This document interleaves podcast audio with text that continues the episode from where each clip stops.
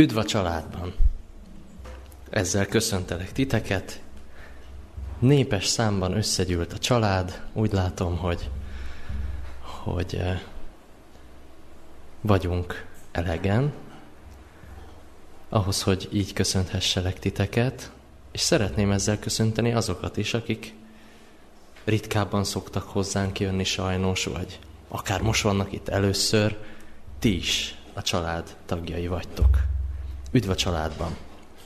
Felolvasnám az alapigét, hiszen ez a gondolkodásunknak és a, a prédikációnak az alapja, nem csak a cím, hogy üdv a családban, hanem az alapige is. Lukács 9. fejezetének első versétől olvasom. Miután összehívta Jézus a tizenkettőt, erőt és hatalmat adott nekik minden ördög felett, és a betegségek gyógyítására. Azután elküldte őket, hogy hirdessék az Isten országát, és gyógyítsanak. Ezt mondta nekik. Semmit ne vigyetek az útra. Se botot, se tarisznyát, se kenyeret, se pénzt. Második ruhátok se legyen. Amikor betértek egy házba, maradjatok ott, és onnan induljatok tovább. Ha valahol nem fogadnak betiteket, amikor kimentek abból a városból, verjétek le még a portisalábatokról bizonyságul ellenük. Útra keltek tehát a tanítványok, és jártak faluról falura. Hirdették az evangéliumot, és gyógyítottak mindenütt.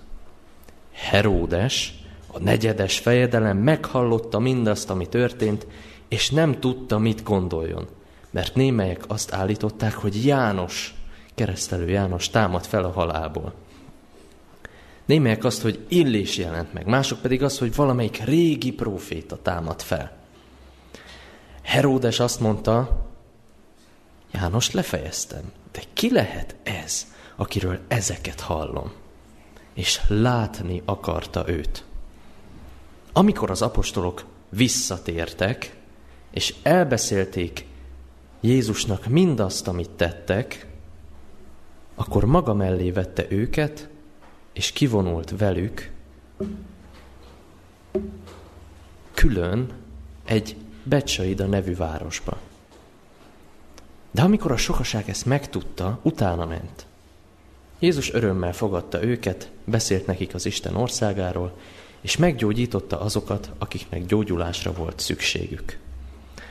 Amikor a nap már hanyatlani kezdett, a tizenkettő odament hozzá, és ezt mondta neki. Bocsásd el a sokasságot, hát hadd menjenek a környező falvakba és tanyákra, hogy ott megszálljanak és élelmet szerezzenek, mert itt lakatlan helyen vagyunk. Ő azonban ezt mondta nekik. Ti adjatok nekik enni. Ők így válaszoltak, nincs nálunk több, mint öt kenyér és két hal. Ha csak el nem megyünk és nem veszünk eledelt ennek az egész sokaságnak, ugyanis mint egy ötezer férfi volt ott, Jézus így szólt a tanítványaihoz, akkor ültessétek őket ötvenes csoportokba. Így tettek, és leültették valamennyit.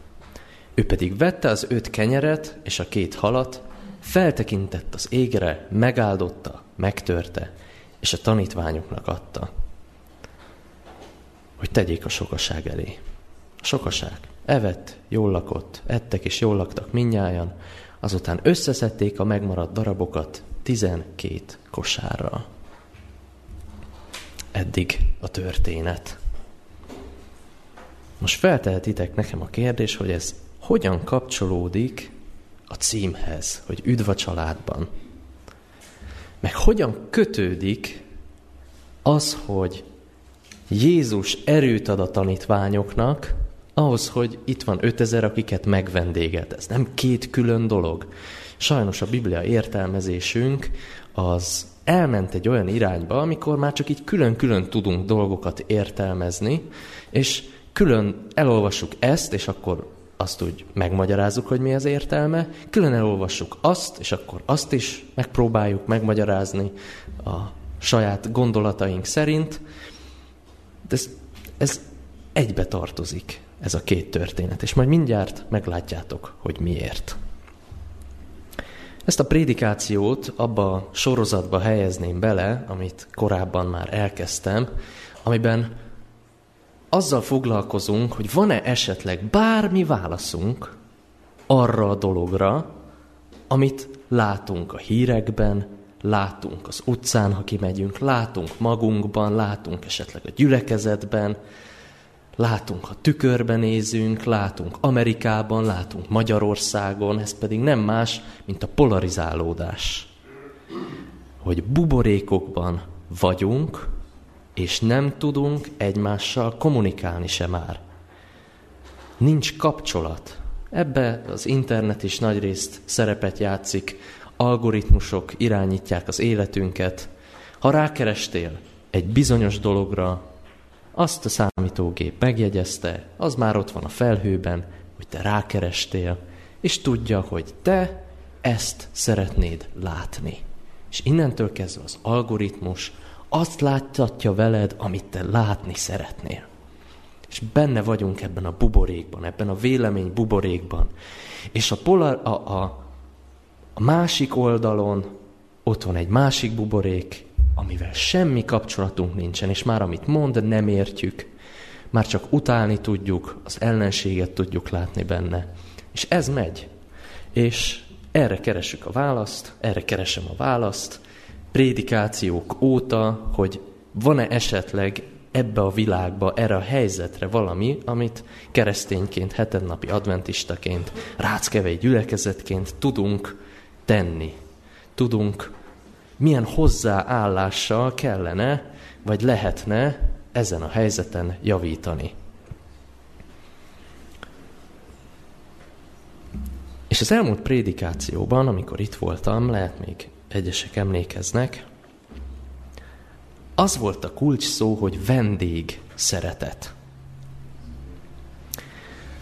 Ez a vendég szeretet egy, egy nagyon érdekes szó. Szerintem Istennek az egyik kulcs szava a vendégszeretet, és ez egy kulcs szó az egész Bibliában szerintem. A vendégszeretet. Utána néztem a magyar vendégszó etimológiájának, és képzeljétek, hogy abból a szóból jön, hogy aki jön. Azt az embert írja le, aki, aki jön. Amikor a buborékot találkozik valaki mással, valaki másnak a buborékjával, és az az ember jön, akkor milyen a ti találkozásotok? Van egyáltalán találkozásotok? Ez a kérdés. De a bibliai vendégszeretet szó még különlegesebb ennél is. A Bibliában, a keleti kultúrában egyébként nagy általánosságban az egyik legfontosabb dolog a vendégszeretet. Úgy lehetne lefordítani a bibliai értelmét ennek a gondolatkörnek, hogy az idegen szeretete, az idegen befogadása. És itt az idegent azt többféleképp lehet érteni. Jövevény, vagy ismeretlen, vagy valaki, aki tőlem különbözik. Valaki, aki tőled különbözik. Aki, akinek másként jár az agya, aki egy másik buborékban van. Szerintem ez a szó, és azok a pontok, ahol a Biblia központilag előveszik ezt a gondolatot, hogy vendégszeretet, azok nagyon komoly erővel rendelkeznek arra, hogy rájöjjünk arra, hogy kik, kinek hívott el mis Isten bennünket ebben a világban. És szerintem a felolvasott ige pontosan erről szól. Vendégszeretet. Egyébként ez egy olyan dolog, amit én még, hogy mondjam, nagyjából általános iskolai szinten, hogyha művelem a vendégszeretetet, még tanuló vagyok. Még nem vagyok doktora a vendégszeretetnek. Ez egy olyan dolog, amiről tanulok. Van egy ismerősöm, akire különösen felnézek, amikor a vendégszeretet, mint szó eszembe jut. Én olyan vagyok, aki szeretem nagyon a buborékomat. Úgy abba a buborékba, ha benne lehetnék mindig, az lenne a legcsodálatosabb időszak az életemben, amikor a buborékban benne vagyok, és kész. Egy lakatlan sziget. Ez az ismerősöm teljesen más. Én magam is sokszor vendégeskedhettem ott nála. Sokszor lehettem az az idegen, aki jött. És az a vendégszeretet, amivel ő engem fogadott, az teljesen mind a mai napig lenyűgöz. De nem csak engem. Itt nem én vagyok a lényeg.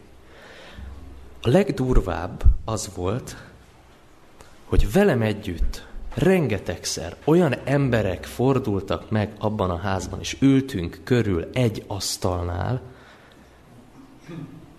akik teljesen különböztek tőlem. És különböztek tőle is. Olyan különc, kitaszított embereknek, embereknek volt az otthona, hogy én azóta is elképedve gondolok ezekre a helyzetekre. Mikor ott ültünk egy asztalnál olyanokkal, akik teljesen más buborékban vannak, mint amiben én vagyok. Nagyon érdekes beszélgetések alakultak ki. És az a szeretet, és gondviselés, és gazdag szeretet, amivel elárasztotta ezeket a különc embereket, akik összejöttek ott az asztalnál, az mind a mai napig benne él. És nem csak egyszer történt meg, mert utána megint jöttek, és megint jöttek, és érezték, hogy megint jöhetnek, és azt érezték, hogy otthon vannak. Azt érezték, hogy úgy köszöntik őket, hogy üdv a családban. Úgyhogy úgy gondolom, hogy érdemes ezzel a gondolattal foglalkoznunk. A Boldog Otthon című könyvben Ellen White-nak különböző gondolatait lehet megvizsgálni. A 72. fejezet a vendégszeretetről szól. Ebbe találtam egy nagyon érdekes gondolatmenetet. Azt mondja, az önző zárkózottság miatt elvesztett áldás. Ez a résznek a címe. Ebben úgy magamra ismertem, és azt arra, hogy én mennyire szeretek a kis buborékomban lenni. Azt mondja, sok áldástól fosztják meg magukat azok, akik elhatárolják magukat, és nem hajlandók megvendégelni a látogatókat. Ha a vendégszeretet meghal, szívünk megbénul az önzéstől. Ezek durva szavak. Ha a vendégszeretet meghal, szívünk megbénul az önzéstől. Szeretném azért, hogyha ne csak egyfajta vendéglátó ipari oldalát látnátok ennek az egésznek. Mert itt nem vendéglátó iparrá kellene átalakulnunk, hanem egyfajta a másik emberhez való alapvető hozzáállásról van itt szó. Úgyhogy visszatérnék az igéhez, mégpedig azért, hogy megvizsgáljunk, megvizsgáljuk a négy részét. Az egyik rész, ami minden igehelynél létezik és ott van, az a kontextus. Lukács evangéliumának a kontextusa, ami a környezete, ami befolyásolja, valami, valamilyen helyzetben elhangzik, ez az egész sztori, amit az elején felolvastam, amiben a kontextusban az alapkérdés az, hogy kicsoda Jézus. Ki ez az illető? Ki ő? És aztán Lukács 8. fejezetének, tehát az előző fejezetnek a végén egy jelzi az író, jelzi Lukács, hogy itt most beindultak a gépezetek.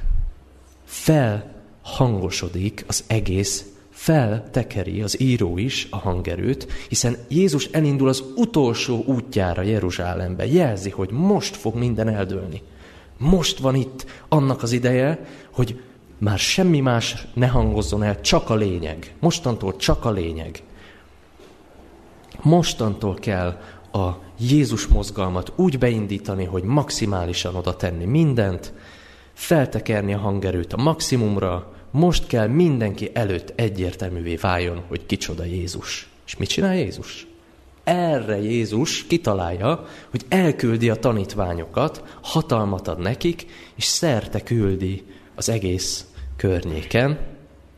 Elindul egy misszió, így is mondhatnánk, és ebben az egész misszióban majd mindjárt meglátjátok, hogy miért a kult szó a vendégszeretet. Utána a végén azt látjuk, hogy Jézus megvendégéli ugye az ötezret, azt láthattuk, ebben is a kulcs szó a vendégszeretet, és a kettő között ott van Heródes, aki meg az egész helyzettel nem tud mit kezdeni, kíváncsi. Amikor az emberek tudnak egymással érintkezni, akkor is, amikor különbségek vannak köztük, ott az emberek kíváncsiak lesznek, mert ott megoldódik valami. De mielőtt nagyon mélyre ásnánk, szeretnék felolvasni nektek egy idézetet, egy kedves könyvemből. Az új szövetségben Jézus gyakorolja a vendégszeretetet. És elfogadja a vendégszeretetet. Bűnösökkel és vámszedőkkel étkezik. A vendégszeretetük elfogadása nem csupán egy közös étkezésről szólt, ez a velük való azonosulás és a közösség részévé tételük volt, amit a farizeusok egyszerre értettek és egyszerre becsmérelték. Lukács evangéliumának 9. fejezete különösen érdekes szakasz annak a megértéséhez, hogy Jézus mit próbál tanítani a tanítványoknak a vendégszeretetről. A fejezet elején Jézus felszerelés nélkül küldi ki a tizenkettőt. Szándékosan arra kényszerítette őket, arra kérte őket, olyan helyzetbe hozta őket, hogy támaszkodjanak mások vendégszeretetére. Amikor mi keresztények, különösen a gazdaságilag befolyásos emberek, olvasjuk ezt a részt, akkor mi inkább arra az üzenetre összpontosítunk, amelyet a tanítványok közvetítettek. Misszióznunk kell. Jézus azonban szándékosan azt az üzenetet, ami egy hatalmas, hatalommal bíró üzenet volt, direkt hatalommal nem rendelkező emberek kezébe adta. Direkt a hatalommal rendelkező üzenetet erőtelen emberek kezébe adta. Rászorultá tette őket. Pontosan ezt tette Jézus önmagával is megtestesülésekor. Amikor megszületett, ő is rá volt utalva más emberek szeretetére. Amikor az evangéliumot visszük a fele barátainknak, könnyű utat engedni a saját kényelmünknek. Lukács evangéliumának ugyanebben a fejezetében közvetlenül a tanítványok visszatérése után látjuk Jézust, amint megeteti az ötezret, ami szintén a vendég szeretet cselekedete. A tömeg túl sokáig időzött egy lakatlan területen, és a tanítványok inkább el akarták őket küldeni. Jézus azt mondta a tanítványoknak, hogy etessék meg ezeket az idegeneket. Bánjanak velük úgy, 5000 emberrel, 5000 ismeretlen emberrel, mintha bent lévők lennének, mintha Jézus csapatának, Jézus családjának a tagjai lennének. A tanítványok számára értelmezhetetlen volt ez a vendég szeretetre vonatkozó parancs. Jézus tehát példát mutat, és megeteti a kívülállókat.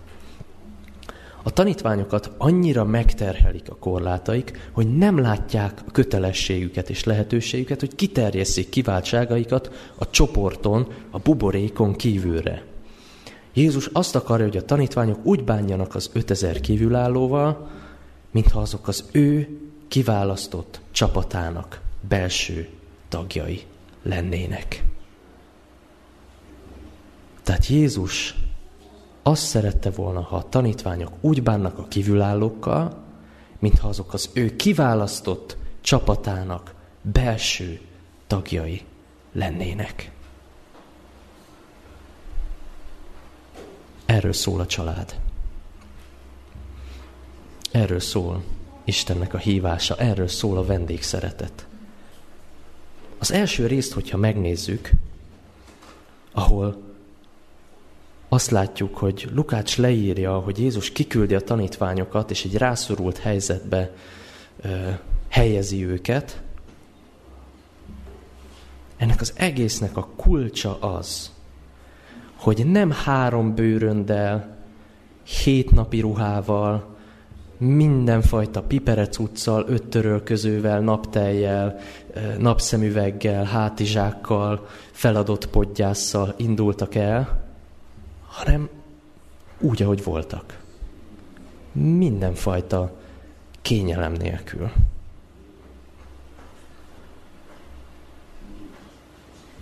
És ez, ezen elgondolkoztam.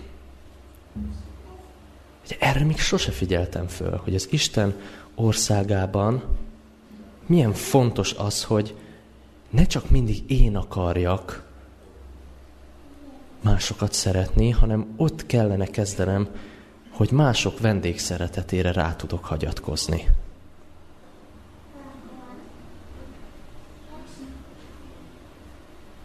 Mi a könnyebb neked? Vendégszeretet, vendégszeretetet gyakorolni, adni a másiknak, vagy elfogadni? Függeni mások vendégszeretetétől ráhagyatkozni a másik emberre, ráhagyatkozni az Istenre, hogy ő képes arra, hogy az embereken keresztül gondoskodjon. Igazán azt tud csak szeretni, aki előtte képes elfogadni, hogy őt szeretik. Igazán csak az képes arra, hogy kinyúljon ahhoz, aki a másik buborékban van, hogyha megtapasztalta azt, hogy valaki ezt már megtette érte.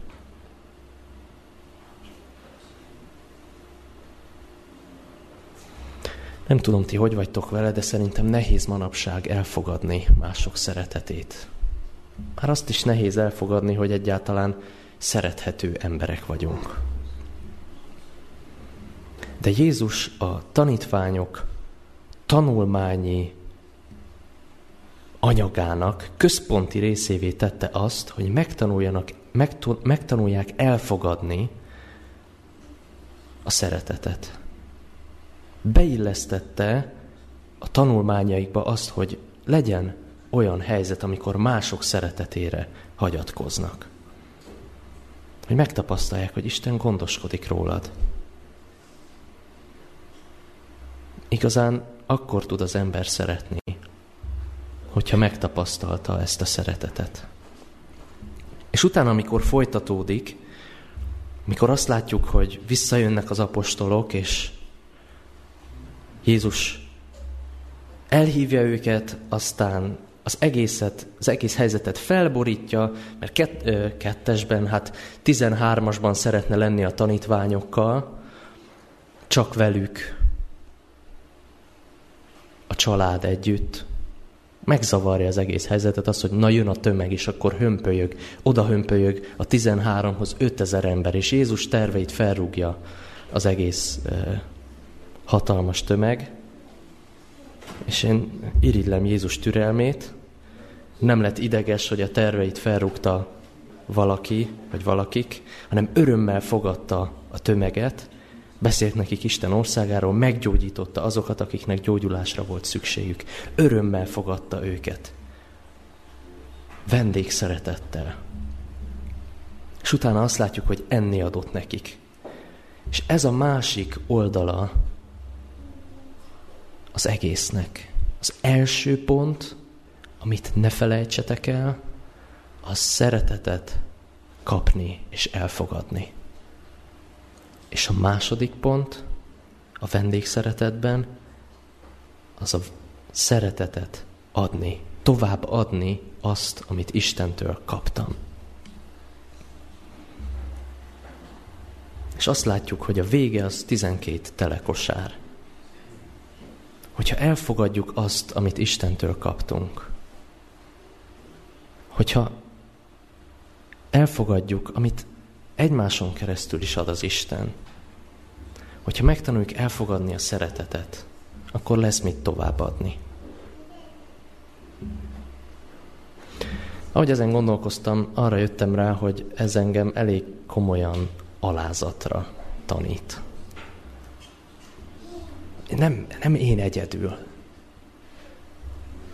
Manapság menő és trendi arról beszélni, hogy Elon Musk és a hozzá hasonló hatalmas milliárdosok önmagukat a semmiből hogy felépítették.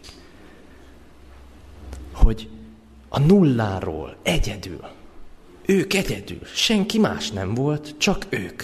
És ők egyedül mindent elértek. A csúcsra felmásztak egyedül. Ebből a szövegből az jön ki, hogy egyedül nincsen csúcs. Nem egyedül, nem én. Szükségem van valakire. Egy hálózatban vagyok. Kapcsolatban vagyok. Egy csatorna vagyok.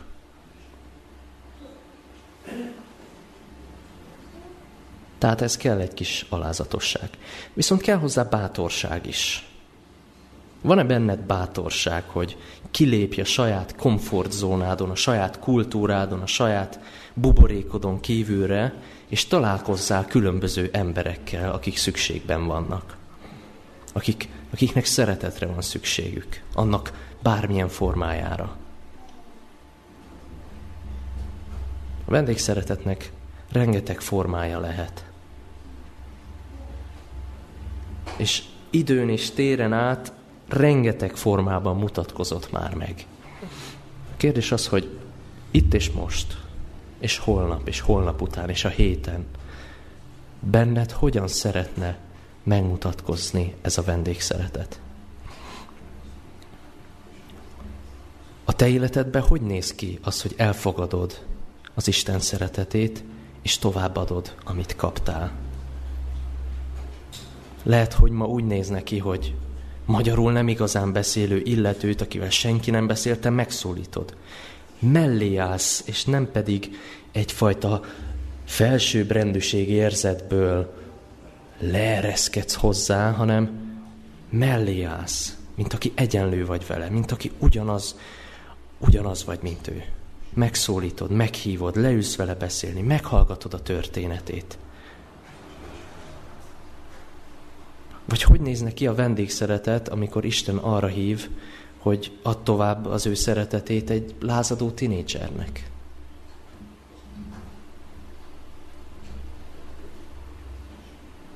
Vagy annak az illetőnek, aki egészen másként látja a világot, mint te. Mi lenne, mi lenne akkor, ha mi is megtennénk azt a váratlant, azt a meglepőt, azt a meghökkentőt, amit Isten megtett értünk. Mi lenne akkor, ha lenne valamink, egy eszköz, amivel beléphetünk ebbe a polarizált térbe, beléphetnénk ebbe az egymás sárdobálásába, ebbe, amibe különböző klikkek egymást mocskolják, és elkezdhetnénk gyógyulás, gyógyulást árasztani. Egy lelkész leírja a tapasztalatát, amikor elment megkérni egy lánynak a kezét az édesapjától. Jánnak hívták a lányt, és leírja, hogy 1958. februárjában egy csütörtökön terveztem leülni Ján édesapjával hogy az áldását és a beleegyezését kérjem, hogy elvehessem a lányát. Becsöngettem, remegett a kezem, izzadt a tenyerem. Ján édesapja jött az, aj, az ajtóhoz kinyitni, meglepődötten nézett rám. Hát Jan kórus próbán van. Nincs itt. Igen, tudom, éppen ezért jöttem. Üljünk le. Leültünk egymás mellett a kanapén, és nem tudtam, mit kéne csináljak. Nem tudtam, hogy kell ezt csinálni. Röviden beszélgettünk valami felszínes dologról, majd az édesapja megszólalt. Mondd el, mi a helyzet, Eugene.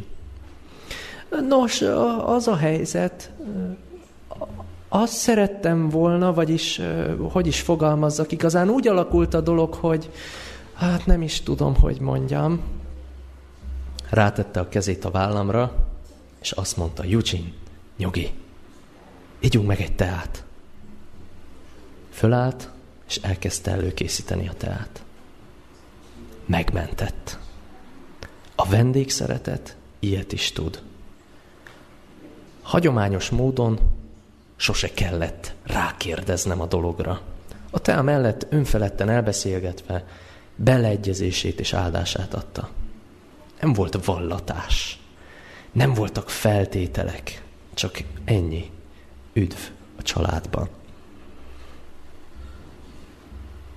És most megkérdezheted, bejön valaki azon az ajtón. Nem ismerjük. Mi van a, a problémákkal, amiket át kellene előbb beszélni vele, mielőtt idejük adunk, hogy üdv a családban? Kérdésekre kell válaszoljon mindenki előtt. Problémákat kell átrágni közösen. Meg kell vele értetni a teológiánkat. Oké. Okay. De mi van akkor? Teszem felén a kérdést ha ezt az utazást, ezt az egészet a család meghittségében tehetné meg, egy családi ölelésben. Mi van, ha olyan hozzáállással közelítjük meg a dolgot, hogy mi összetartozunk? Hm? Hogy összetartozunk. Jézus szeretetével összekötve. Milyen lenne, ha arról szólna a kereszténység, hogy Isten szeretetét elfogadjuk, és továbbadjuk? És már csak egy kérdésem van. Ki neked ez a személy ma? Ki neked ez a személy ezen a héten? Én hiszem az, hogy a te életedben is van valaki, aki felé Isten hív téged, hogy kimond neki szívből is igazán, hogy üdv a családban. Amen. Szerető Istenünk, itt vagyunk előtted, és felét fordulunk. Te rád nézünk most. És kinyitva előtted a szívünket, teljesen meghökkenünk Elképesztő az, hogy te milyen vendégszeretettel fogadsz bennünket. Amikor méltatlanok és érdemtelenek voltunk, te átöleltél. A te feltétel nélküli szereteted az elképesztő. És utána körbenézünk magunk köré, és a rengeteg vért és könnyet látjuk, amikor buborékok egymásnak veselkednek, és egymást írtják, és egymást gyalázzák. Add, hogy ott legyen bennünk az a szeretet, amit benned láttunk, és békéltetők lehessünk, a békének a küldöttei, a vendég szeretetnek a küldöttei. Add ezt a szeretetet most a szívünkbe. És add, hogy ez kitartson az egész héten át. Segíts megtalálni azt az embert, akinek mondhatjuk, üdv a családban, hiszen te is ezt mondtad nekünk, és ezt mondod minden nap. Köszönjük ezt neked, Urunk, Jézus nevében. Amen.